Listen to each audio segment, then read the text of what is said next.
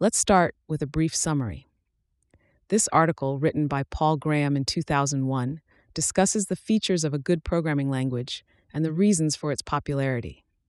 Graham emphasizes that for a language to be popular, it needs to be user friendly, concise, and redesignable. He also highlights the importance of having strong libraries and a quickly launchable interactive top level. Graham states that a language needs to evolve over time and meet the needs of its users, which is usually possible through user feedback and experiences. He also notes that while the language is just a tool, it can be shaped according to the needs of the users. Before we dive in, I want to share a quick note about how this podcast is created. As you've probably noticed, this podcast isn't voiced by a human, but by artificial intelligence. I'm obligated to inform you of this beforehand due to the rules of AI services. This podcast is made possible by our sponsor, Wope.com, an AI startup that combines content marketing with artificial intelligence to significantly boost traffic and revenue of your startups. For all the latest content, be sure to follow me at x.com, Yigit Konur. Now, let's turn our attention back to the essay. What constitutes an ideal programming language for hackers? Original title Being Popular. Date May 2001. This article was written as a kind of business plan for a new language, arc.html, so it is missing because it takes for granted the most important feature of a good programming language very powerful abstractions. A friend of mine once told an eminent operating systems expert that he wanted to design a really good programming language. The expert told him that it would be a waste of time that programming languages don't become popular or unpopular based on their merits, and so no matter how good his language was, no one would use it. At least, that was what had happened to the language he had designed. What does make a language popular? Do popular languages deserve their popularity? Is it worth trying to define a good programming language? How would you do it? I think the answers to these questions can be found by looking at hackers and learning what they want. Programming languages are for hackers, and a programming language is good as a programming language, rather than, say, an exercise in denotational semantics or compiler design, if and only if hackers like it. Ta 1. The mechanics of popularity. It's true, certainly, that most people don't choose programming languages simply based on their merits. Most programmers are told what language to use by someone else. And yet, I think the effect of such external factors on the popularity of programming languages is not as great as it's sometimes thought to be. I think a bigger problem is that a hacker's idea of a good programming language is not the same as most language designers. Between the two, the hacker's opinion is the one that matters. Programming languages are not theorems, they're tools designed for people, and they have to be designed to suit human strengths and weaknesses as much as shoes have to be designed for human feet. If a shoe pinches when you put it on, it's a bad shoe, however elegant it may be as a piece of sculpture. It may be that the majority of programmers can't tell a good language from a bad one, but that's no different with any other tool. It doesn't mean that it's a waste of time to try designing a good language. Can tell a good language when they see one and they'll use it. Expert hackers are a tiny minority, admittedly, but that tiny minority write all the good software, and their influence is such that the rest of the programmers will tend to use whatever language they use. Often, indeed, it is not merely influence but command. Often, the expert hackers are the very people who, as their bosses or faculty advisors, tell the other programmers what language to use. The opinion of expert hackers is not the only force that determines the relative popularity of programming languages. Legacy software, COBOL, and Hype, Ada, Java also play a role, but I think it is the most powerful force over the long term. Given an initial critical mass and enough time, a programming language probably becomes about as popular as it deserves to be. And popularity further separates good languages from bad ones because feedback from real live users always leads to improvements. Look at how much any popular language has changed during its life. Perl and Fortran are extreme cases, but even Lisp has changed a lot. Lisp 1.5 didn't have macros, for example. These evolved later, after hackers at MIT had spent a couple years using Lisp to write real programs. So, whether or not a language has to be good to be popular, I think a language has to be popular to be good, and it has to stay popular to stay good. The state of the art in programming languages doesn't stand still. And yet, the Lisps we have today are still pretty much what they had at MIT in the mid 1980s, because that's the last time Lisp had a sufficiently large and demanding user base. Of course, hackers have to know about a language before they can use it. How are they to hear? From other hackers. But there has to be some initial group of hackers using the language for others even to hear about it. I wonder how large this group has to be. How many users make a critical mass? Off the top of my head, I'd say 20. If a language had 20 separate users, meaning 20 users who decided on their own to use it, I'd consider it to be real. Getting there can't be easy. I would not be surprised if it is harder to get from 0 to 20 than from 20 to 1,000. The best way to get those initial 20 users is probably to use a Trojan horse, to give people an application they want, which happens to be written in the new language. Two external factors. Let's start by acknowledging one external factor that does affect the popularity of a programming language. To become popular, a programming language has to be the scripting language of a popular system. Fortran and COBOL were the scripting languages of early IBM mainframes. C was the scripting language of Unix, and so later was Perl. TCL is the scripting language of TK. Java and JavaScript are intended to be the scripting languages of web browsers. Lisp is not a massively popular language because it is not the scripting language of a massively popular system. What popularity it retains dates back to the 1960s and 1970s, when it was the scripting language of MIT. A lot of the great programmers of the day were associated with MIT at some point. And in the early 1970s, before C, MIT's dialect of Lisp, called MacLisp, was one of the only programming languages a serious hacker would want to use. Today, Lisp is the scripting language of two moderately popular systems, Emacs and AutoCAD.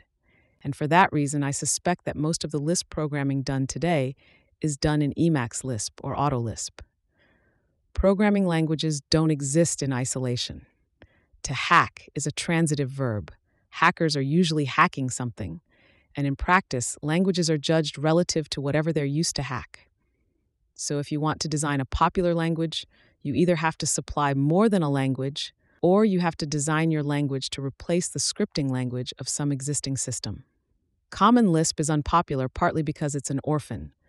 It did originally come with a system to hack, the Lisp machine, but Lisp machines, along with parallel computers, were steamrollered by the increasing power of general purpose processors in the 1980s. Common Lisp might have remained popular if it had been a good scripting language for Unix. It is, alas, an atrociously bad one. One way to describe this situation is to say that a language isn't judged on its own merits. Another view is that a programming language really isn't a programming language unless it's also the scripting language of something. This only seems unfair if it comes as a surprise. I think it's no more unfair than expecting a programming language to have, say, an implementation. It's just part of what a programming language is. A programming language does need a good implementation, of course, and this must be free. Companies will pay for software, but individual hackers won't, and it's the hackers you need to attract. A language also needs to have a book about it. The book should be thin, well written, and full of good examples. K&R is the ideal here. At the moment, I'd almost say that a language has to have a book published by O'Reilly. That's becoming the test of mattering to hackers. There should be online documentation as well. In fact, the book can start as online documentation, but I don't think that physical books are outmoded yet. Their format is convenient, and the de facto censorship imposed by publishers is a useful, if imperfect, filter. Bookstores are one of the most important places for learning about new languages. Brevity. Given that you can supply the three things any language needs a free implementation, a book, and something to hack. How do you make a language that hackers will like? One thing hackers like is brevity. Hackers are lazy, in the same way that mathematicians and modernist architects are lazy. They hate anything extraneous. it would not be far from the truth to say that a hacker about to write a program decides what language to use, at least subconsciously, based on the total number of characters he'll have to type. If this isn't precisely how hackers think, a language designer would do well to act as if it were. It is a mistake to try to baby the user with long winded expressions that are meant to resemble English. COBOL is notorious for this flaw. A hacker would consider being asked to write add x to y, giving z instead of z equals x plus y, as something between an insult to his intelligence and a sin against God.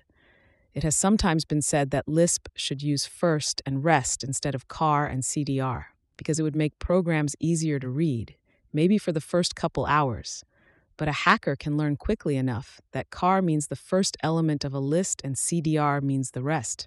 Using first and rest means 50% more typing.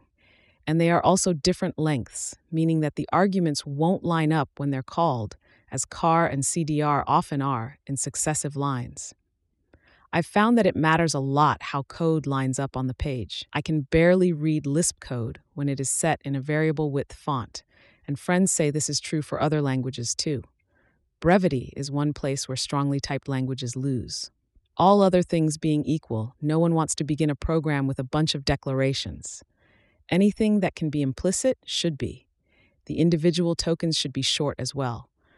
Perl and Common Lisp occupy opposite poles on this question. Perl programs can be almost cryptically dense, while the names of built in Common Lisp operators are comically long. The designers of Common Lisp probably expected users to have text editors that would type these long names for them. But the cost of a long name is not just the cost of typing it, there is also the cost of reading it and the cost of the space it takes up on your screen. Not for hackability. There is one thing more important than brevity to a hacker being able to do what you want. In the history of programming languages, a surprising amount of effort has gone into preventing programmers from doing things considered to be improper. This is a dangerously presumptuous plan. How can the language designer know what the programmer is going to need to do? I think language designers would do better to consider their target user to be a genius who will need to do things they never anticipated, rather than a bumbler who needs to be protected from himself the bumbler will shoot himself in the foot anyway. You may save him from referring to variables in another package, but you can't save him from writing a badly designed program to solve the wrong problem and taking forever to do it. Good programmers often want to do dangerous and unsavory things. By unsavory, I mean things that go behind whatever semantic facade the language is trying to present. Getting hold of the internal representation of some high level abstraction, for example. Hackers like to hack, and hacking means getting inside things and second guessing the original designer. Let yourself be second guessed. When you make any tool, people use it in ways you didn't intend, and this is especially true of a highly articulated tool like a programming language. Many a hacker will want to tweak your semantic model in a way that you never imagined. I say, let them. Give the programmer access to as much internal stuff as you can without endangering runtime systems like the garbage collector. In Common Lisp, I have often wanted to iterate through the fields of a struct, to comb out references to a deleted object, for example, or find fields that are uninitialized. I know the structs are just vectors underneath, and yet I can't write a general purpose function that I can call on any struct. I can only access the fields by name, because that's what a struct is supposed to mean. A hacker may only want to subvert the intended model of things once or twice in a big program, but what a difference it makes to be able to. And it may be more than a question of just solving a problem. There's a kind of pleasure here, too. Hackers share the surgeon's secret pleasure in poking about in gross innards, the teenager's secret pleasure in popping zits. For boys, at least, certain kinds of horrors are fascinating. Maxim magazine publishes an annual volume of photographs containing a mix of pinups and grisly accidents. They know their audience. Historically, Lisp has been good at letting hackers have their way. The political correctness of Common Lisp is an aberration. Early Lisps let you get your hands on everything. A good deal of that spirit is fortunately preserved in macros. What a wonderful thing to be able to make arbitrary transformations on the source code.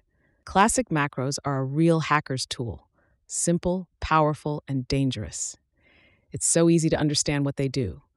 You call a function on the macro's arguments, and whatever it returns gets inserted in place of the macro call. Hygienic macros embody the opposite principle. They try to protect you from understanding what they're doing. I have never heard hygienic macros explained in one sentence, and they are a classic example of the dangers of deciding what programmers are allowed to want. Hygienic macros are intended to protect me from variable capture, among other things, but variable capture is exactly what I want in some macros. A really good language should be both clean and dirty, cleanly designed with a small core of well understood and highly orthogonal operators, but dirty in the sense that it lets hackers have their way with it. C is like this. So were the early Lisps. A real hacker's language will always have a slightly raffish character a good programming language should have features that make the kind of people who use the phrase software engineering shake their heads disapprovingly. At the other end of the continuum are languages like Ada and Pascal, models of propriety that are good for teaching and not much else. Not 5. Throwaway programs. To be attractive to hackers, a language must be good for writing the kinds of programs they want to write. And that means, perhaps surprisingly, that it has to be good for writing throwaway programs. A throwaway program is a program you write quickly for some limited task, a program to automate some system administration task, or generate test data for a simulation, or convert data from one format to another. The surprising thing about throwaway programs is that, like the temporary buildings built at so many American universities during World War II, they often don't get thrown away many evolve into real programs with real features and real users. I have a hunch that the best big programs begin life this way, rather than being designed big from the start, like the Hoover Dam. It's terrifying to build something big from scratch. When people take on a project that's too big, they become overwhelmed. The project either gets bogged down or the result is sterile and wooden. A shopping mall rather than a real downtown, Brasilia rather than Rome, ADA rather than C. Another way to get a big program is to start with a throwaway program and keep improving it. This approach is less daunting, and the design of the program benefits from evolution. I think, if one looked, that this would turn out to be the way most big programs were developed. And those that did evolve this way are probably still written in whatever language they were first written in, because it's rare for a program to be ported, except for political reasons. And so, paradoxically, if you want to make a language that is used for big systems, you have to make it good for writing throwaway programs, because that's where big systems come from. Perl is a striking example of this idea. It was not only designed for writing throwaway programs, but was pretty much a throwaway program itself. Perl began life as a collection of utilities for generating reports and only evolved into a programming language as the throwaway programs people wrote in it grew larger. It was not until Perl 5, if then, that the language was suitable for writing serious programs, and yet it was already massively popular. What makes a language good for throwaway programs? To start with, it must be readily available. A throwaway program is something that you expect to write in an hour so the language probably must already be installed on the computer you're using. It can't be something you have to install before you use it. It has to be there. C was there because it came with the operating system. Perl was there because it was originally a tool for system administrators, and yours had already installed it. Being available means more than being installed, though.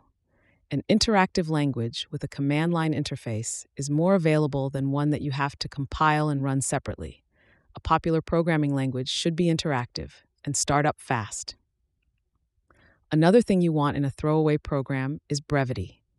Brevity is always attractive to hackers, and never more so than in a program they expect to turn out in an hour. TON 6 libraries. Of course, the ultimate in brevity is to have the program already written for you and merely to call it. And this brings us to what I think will be an increasingly important feature of programming languages library functions. Perl wins because it has large libraries for manipulating strings. This class of library functions are especially important for throwaway programs, which are often originally written for converting or extracting data. Many Perl programs probably begin as just a couple library calls stuck together. I think a lot of the advances that happen in programming languages in the next 50 years will have to do with library functions. I think future programming languages will have libraries that are as carefully designed as the core language. Programming language design will not be about whether to make your language strongly or weakly typed, or object oriented, or functional, or whatever, but about how to design great libraries. The kind of language designers who like to think about how to design type systems may shudder at this. It's almost like writing applications. Too bad. Languages are for programmers, and libraries are what programmers need. It's hard to design good libraries. It's not simply a matter of writing a lot of code. Once the libraries get too big, it can sometimes take longer to find the function you need than to write the code yourself. Libraries need to be designed using a small set of orthogonal operators, just like the core language. It ought to be possible for the programmer to guess what library call will do what he needs. Libraries are one place Common Lisp falls short. There are only rudimentary libraries for manipulating strings and almost none for talking to the operating system. For historical reasons, Common Lisp tries to pretend that the OS doesn't exist. And because you can't talk to the OS, you're unlikely to be able to write a serious program using only the built in operators in Common Lisp. You have to use some implementation specific hacks as well, and in practice, these tend not to give you everything you want. Hackers would think a lot more highly of Lisp if Common Lisp had powerful string libraries and good OS support. Could a language with Lisp syntax, or more precisely, lack of syntax, ever become popular? I don't know the answer to this question. I do think that syntax is not the main reason Lisp isn't currently popular. Common Lisp has worse problems than unfamiliar syntax. I know several programmers who are comfortable with prefix syntax and yet use Perl by default because it has powerful string libraries and can talk to the OS. There are two possible problems with prefix notation that it is unfamiliar to programmers and that it is not dense enough. The conventional wisdom in the Lisp world is that the first problem is the real one. I'm not so sure. Yes, prefix notation makes ordinary programmers panic, but I don't think ordinary programmers' opinions matter. Languages become popular or unpopular based on what expert hackers think of them, and I think expert hackers might be able to deal with prefix notation. Perl syntax can be pretty incomprehensible, but that has not stood in the way of Perl's popularity. If anything, it may have helped foster a Perl cult. A more serious problem is the diffuseness of prefix notation. For expert hackers, that really is a problem. No one wants to write RFAXY when they could write AXY. In this particular case, there is a way to finesse our way out of the problem. If we treat data structures as if they were functions on indexes, we could write AXY instead, which is even shorter than the Perl form. Similar tricks may shorten other types of expressions. We can get rid of or make optional a lot of parentheses by making indentation significant. That's how programmers read code anyway. When indentation says one thing and delimiters say another, we go by the indentation. Treating indentation as significant would eliminate this common source of bugs, as well as making programs shorter. Sometimes infix syntax is easier to read. This is especially true for math expressions. I've used Lisp my whole programming life, and I still don't find prefix math expressions natural. And yet, it is convenient, especially when you're generating code, to have operators that take any number of arguments. So, if we do have infix syntax, it should probably be implemented as some kind of read macro. I don't think we should be religiously opposed to introducing syntax into Lisp, as long as it translates in a well understood way into underlying S expressions. There is already a good deal of syntax in Lisp. It's not necessarily bad to introduce more, as long as no one is forced to use it. In Common Lisp, some delimiters are reserved for the language, suggesting that at least some of the designers intended to have more syntax in the future. One of the most egregiously unlispy pieces of syntax in Common Lisp occurs in format strings. Format is a language in its own right, and that language is not Lisp. If there were a plan for introducing more syntax into Lisp, format specifiers might be able to be included in it. It would be a good thing if macros could generate format specifiers the way they generate any other kind of code. An eminent Lisp hacker told me that his copy of CLTL falls open to the section format. Mine too. This probably indicates room for improvement. It may also mean that programs do a lot of I.O. Efficiency. A good language, as everyone knows, should generate fast code. But in practice, I don't think fast code comes primarily from things you do in the design of the language. As Knuth pointed out long ago, speed only matters in certain critical bottlenecks. And as many programmers have observed since, one is very often mistaken about where these bottlenecks are. So, in practice, the way to get fast code is to have a very good profiler rather than by, say, making the language strongly typed. You don't need to know the type of every argument in every call in the program. You do need to be able to declare the types of arguments in the bottlenecks.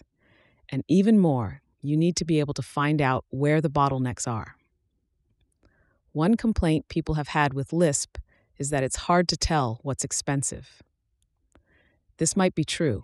It might also be inevitable if you want to have a very abstract language. And in any case, I think good profiling would go a long way toward fixing the problem you'd soon learn what was expensive. Part of the problem here is social. Language designers like to write fast compilers. That's how they measure their skill. They think of the profiler as an add on at best. But in practice, a good profiler may do more to improve the speed of actual programs written in the language than a compiler that generates fast code. Here, again, language designers are somewhat out of touch with their users they do a really good job of solving slightly the wrong problem. It might be a good idea to have an active profiler to push performance data to the programmer instead of waiting for him to come asking for it. For example, the editor could display bottlenecks in red when the programmer edits the source code. Another approach would be to somehow represent what's happening in running programs. This would be an especially big win in server based applications, where you have lots of running programs to look at. An active profiler could show graphically what's happening in memory as a program's running, or even make sounds that tell what's happening. Sound is a good cue to problems. In one place I worked, we had a big board of dials showing what was happening to our web servers. The hands were moved by little servo motors that made a slight noise when they turned. I couldn't see the board from my desk, but I found that I could tell immediately by the sound when there was a problem with a server.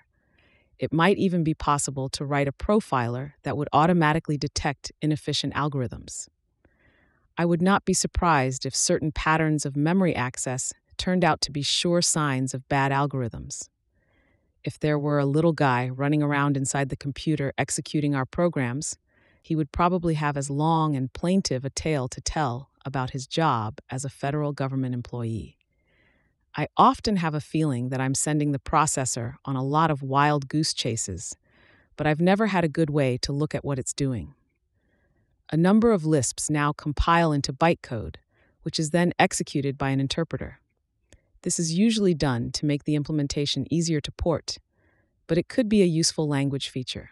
It might be a good idea to make the bytecode an official part of the language and to allow programmers to use inline bytecode in bottlenecks. Then such optimizations would be portable too. The nature of speed, as perceived by the end user, may be changing. With the rise of server based applications, more and more programs may turn out to be I.O. bound. It will be worth making I.O. fast. The language can help with straightforward measures like simple, fast, formatted output functions, and also with deep structural changes like caching and persistent objects. Users are interested in response time, but another kind of efficiency will be increasingly important the number of simultaneous users you can support per processor. Many of the interesting applications written in the near future will be server based, and the number of users per server is the critical question for anyone hosting such applications. In the capital cost of a business offering a server based application, this is the divisor. For years, efficiency hasn't mattered much in most end user applications. Developers have been able to assume that each user would have an increasingly powerful processor sitting on their desk. And by Parkinson's law, software has expanded to use the resources available. That will change with server based applications. In that world, the hardware and software will be supplied together. For companies that offer server based applications, it will make a very big difference to the bottom line how many users they can support per server. In some applications, the processor will be the limiting factor, and execution speed will be the most important thing to optimize. But often, memory will be the limit. The number of simultaneous users will be determined by the amount of memory you need for each user's data. The language can help here too. Good support for threads will enable all the users to share a single heap. It may also help to have persistent objects and or language level support for lazy loading. The last ingredient a popular language needs is time. No one wants to write programs in a language that might go away, as so many programming languages do. So most hackers will tend to wait until a language has been around for a couple years before even considering using it. Inventors of wonderful new things are often surprised to discover this, but you need time to get any message through to people. A friend of mine rarely does anything the first time someone asks him. He knows that people sometimes ask for things that they turn out not to want. To avoid wasting his time, he waits till the third or fourth time he's asked to do something by then, whoever's asking him may be fairly annoyed, but at least they probably really do want whatever they're asking for. Most people have learned to do a similar sort of filtering on new things they hear about. They don't even start paying attention until they've heard about something 10 times. They're perfectly justified. The majority of hot new whatevers do turn out to be a waste of time and eventually go away. By delaying learning VRML, I avoided having to learn it at all. So anyone who invents something new has to expect to keep repeating their message for years before people will start to get it. We wrote what was, as far as I know, the first web server based application, and it took us years to get it through to people that it didn't have to be downloaded. It wasn't that they were stupid, they just had us tuned out. The good news is, simple repetition solves the problem. All you have to do is keep telling your story and eventually people will start to hear. It's not when people notice you're there that they pay attention, it's when they notice you're still there. It's just as well that it usually takes a while to gain momentum. Most technologies evolve a good deal even after they're first launched. Programming languages, especially. Nothing could be better for a new technology than a few years of being used only by a small number of early adopters. Early adopters are sophisticated and demanding and quickly flush out whatever flaws remain in your technology. When you only have a few users, you can be in close contact with all of them. And early adopters are forgiving when you improve your system, even if this causes some breakage. There are two ways new technology gets introduced the organic growth method and the Big Bang method. The organic growth method is exemplified by the classic seat of the pants underfunded garage startup a couple guys working in obscurity develop some new technology. They launch it with no marketing and initially have only a few fanatically devoted users. They continue to improve the technology, and meanwhile, their user base grows by word of mouth. Before they know it, they're big. The other approach, the Big Bang method, is exemplified by the VC backed, heavily marketed startup. They rush to develop a product, launch it with great publicity, and immediately, they hope, have a large user base. Generally, the garage guys envy the Big Bang guys. The Big Bang guys are smooth and confident and respected by the VCs. They can afford the best of everything, and the PR campaign surrounding the launch has the side effect of making them celebrities. The organic growth guys sitting in their garage feel poor and unloved and yet I think they are often mistaken to feel sorry for themselves. Organic growth seems to yield better technology and richer founders than the Big Bang method. If you look at the dominant technologies today, you'll find that most of them grew organically. This pattern doesn't only apply to companies. You see it in sponsored research too. Multics and Common Lisp were Big Bang projects, and Unix and Mac Lisp were organic growth projects. Redesign. The best writing is rewriting, wrote E.B. White. Every good writer knows this, and it's true for software too. The most important part of design is redesign. Programming languages, especially, don't get redesigned enough. To write good software, you must simultaneously keep two opposing ideas in your head. You need the young hacker's naive faith in his abilities, and at the same time, the veteran's skepticism. You have to be able to think, how hard can it be? Dot .com with one half of your brain while thinking it will never work. pdos.lcs.mit with the M with the other. The trick is to realize that there's no real contradiction here. You want to be optimistic and skeptical about two different things. You have to be optimistic about the possibility of solving the problem, but skeptical about the value of whatever solution you've got so far. People who do good work often think that whatever they're working on is no good. Others see what they've done and are full of wonder, but the Creator is full of worry. This pattern is no coincidence. It is the worry that made the work good. If you can keep hope and worry balanced, they will drive a project forward the same way your two legs drive a bicycle forward. In the first phase of the two cycle innovation engine, you work furiously on some problem, inspired by your confidence that you'll be able to solve it. In the second phase, you look at what you've done in the cold light of morning and see all its flaws very clearly. But as long as your critical spirit doesn't outweigh your hope, you'll be able to look at your admittedly incomplete system and think, how hard can it be to get the rest of the way, thereby continuing the cycle? It's tricky to keep the two forces balanced. In young hackers, optimism predominates. They produce something, are convinced it's great, and never improve it. In old hackers, skepticism predominates, and they won't even dare to take on ambitious projects. Anything you can do to keep the redesign cycle going is good. Prose can be rewritten over and over until you're happy with it. But software, as a rule, doesn't get redesigned enough.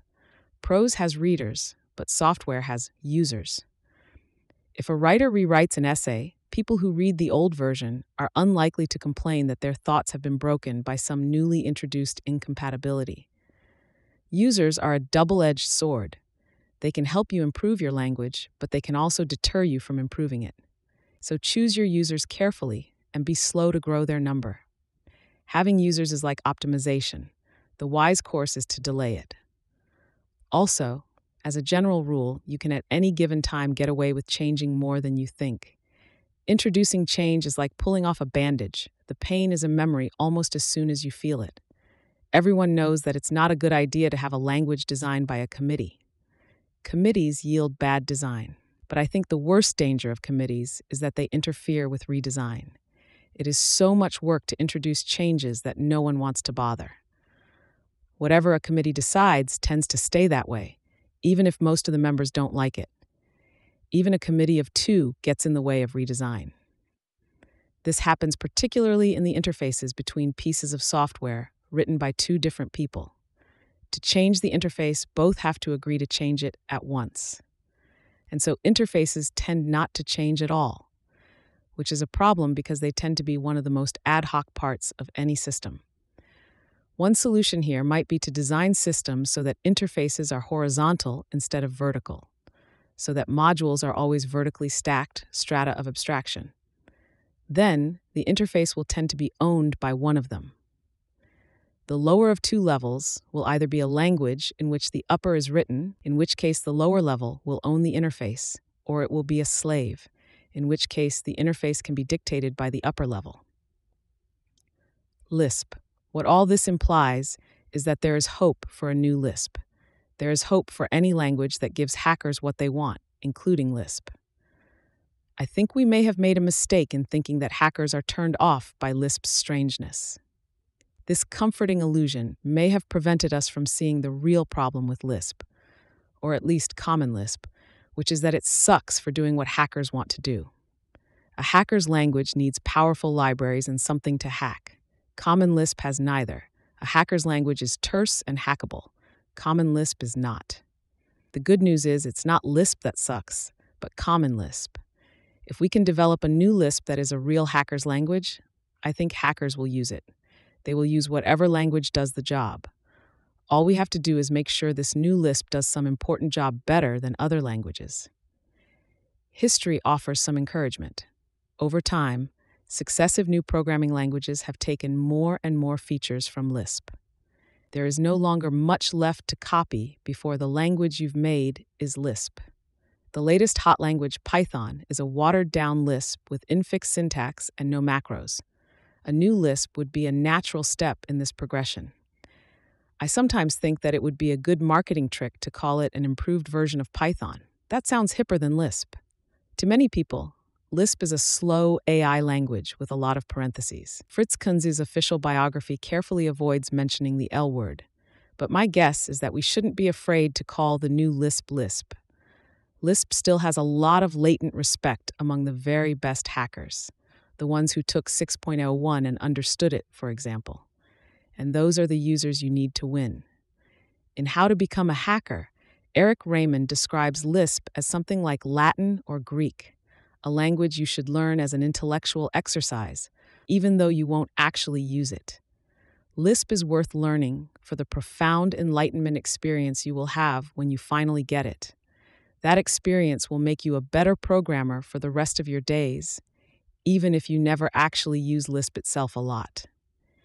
If I didn't know Lisp, reading this would set me asking questions a language that would make me a better programmer, if it means anything at all, means a language that would be better for programming. And that is, in fact, the implication of what Eric is saying. As long as that idea is still floating around, I think hackers will be receptive enough to a new Lisp, even if it is called Lisp. But this Lisp must be a hacker's language, like the classic Lisps of the 1970s. It must be terse, simple, and hackable and it must have powerful libraries for doing what hackers want to do now. In the matter of libraries, I think there is room to beat languages like Perl and Python at their own game. A lot of the new applications that will need to be written in the coming years will be server based applications. Road.html. There's no reason a new Lisp shouldn't have string libraries as good as Perl. And if this new Lisp also had powerful libraries for server based applications, it could be very popular. Real hackers won't turn up their noses at a new tool that will let them solve hard problems with a few library calls. Remember, hackers are lazy. It could be an even bigger win to have core language support for server based applications. For example, explicit support for programs with multiple users, or data ownership at the level of type tags. Server based applications also give us the answer to the question of what this new Lisp will be used to hack it would not hurt to make Lisp better as a scripting language for Unix. It would be hard to make it worse. But I think there are areas where existing languages would be easier to beat. I think it might be better to follow the model of TCL and supply the Lisp together with a complete system for supporting server based applications. Lisp is a natural fit for server based applications. Lexical closures provide a way to get the effect of subroutines when the UI is just a series of web pages. S expressions map nicely onto HTML, and macros are good at generating it. There need to be better tools for writing server based applications, and there needs to be a new Lisp, and the two would work very well together. The Dream Language. By way of summary, let's try describing the hacker's dream language. The dream language is taste.html, clean and terse. It has an interactive top level that starts up fast. You can write programs to solve common problems with very little code. Nearly all the code in any program you write is code that's specific to your application. Everything else has been done for you. The syntax of the language is brief to a fault. You never have to type an unnecessary character or even to use the shift key much. Using big abstractions, you can write the first version of a program very quickly. Later, when you want to optimize, there's a really good profiler that tells you where to focus your attention. You can make inner loops blindingly fast, even writing inline bytecode if you need to. There are lots of good examples to learn from, and the language is intuitive enough that you can learn how to use it from examples in a couple minutes. You don't need to look in the manual much. The manual is thin and has few warnings and qualifications. The language has a small core and powerful, highly orthogonal libraries that are as carefully designed as the core language. The libraries all work well together. Everything in the language fits together like the parts in a fine camera. Nothing is deprecated or retained for compatibility. The source code of all the libraries is readily available. It's easy to talk to the operating system and to applications written in other languages. The language is built in layers. The higher level abstractions are built in a very transparent way out of lower level abstractions, which you can get hold of if you want. Nothing is hidden from you that doesn't absolutely have to be. The language offers abstractions only as a way of saving you work, rather than as a way of telling you what to do. In fact, the language encourages you to be an equal participant in its design. You can change everything about it, including even its syntax, and anything you write has, as much as possible, the same status as what comes predefined. Notes 1. Macros very close to the modern idea were proposed by Timothy Hart in 1964, two years after Lisp 1.5 was released. What was missing initially were ways to avoid variable capture and multiple evaluation. Hart's examples are subject to both. In When the Air Hits Your Brain, neurosurgeon Frank Vertosick recounts a conversation in which his chief resident, Gary, talks about the difference between surgeons and internists, fleas. Gary and I ordered a large pizza and found an open booth. The chief lit a cigarette. Look at those goddamn fleas, jabbering about some disease they'll see once in their lifetimes. That's the trouble with fleas. They only like the bizarre stuff. They hate their bread and butter cases. That's the difference between us and the fucking fleas. See, we love big, juicy lumbar disc herniations, but they hate hypertension. It's hard to think of a lumbar disc herniation as juicy, except literally, and yet I think I know what they mean. I've often had a juicy bug to track down. Someone who's not a programmer would find it hard to imagine that there could be pleasure in a bug. Surely it's better if everything just works. In one way, it is and yet there is undeniably a grim satisfaction in hunting down certain sorts of bugs.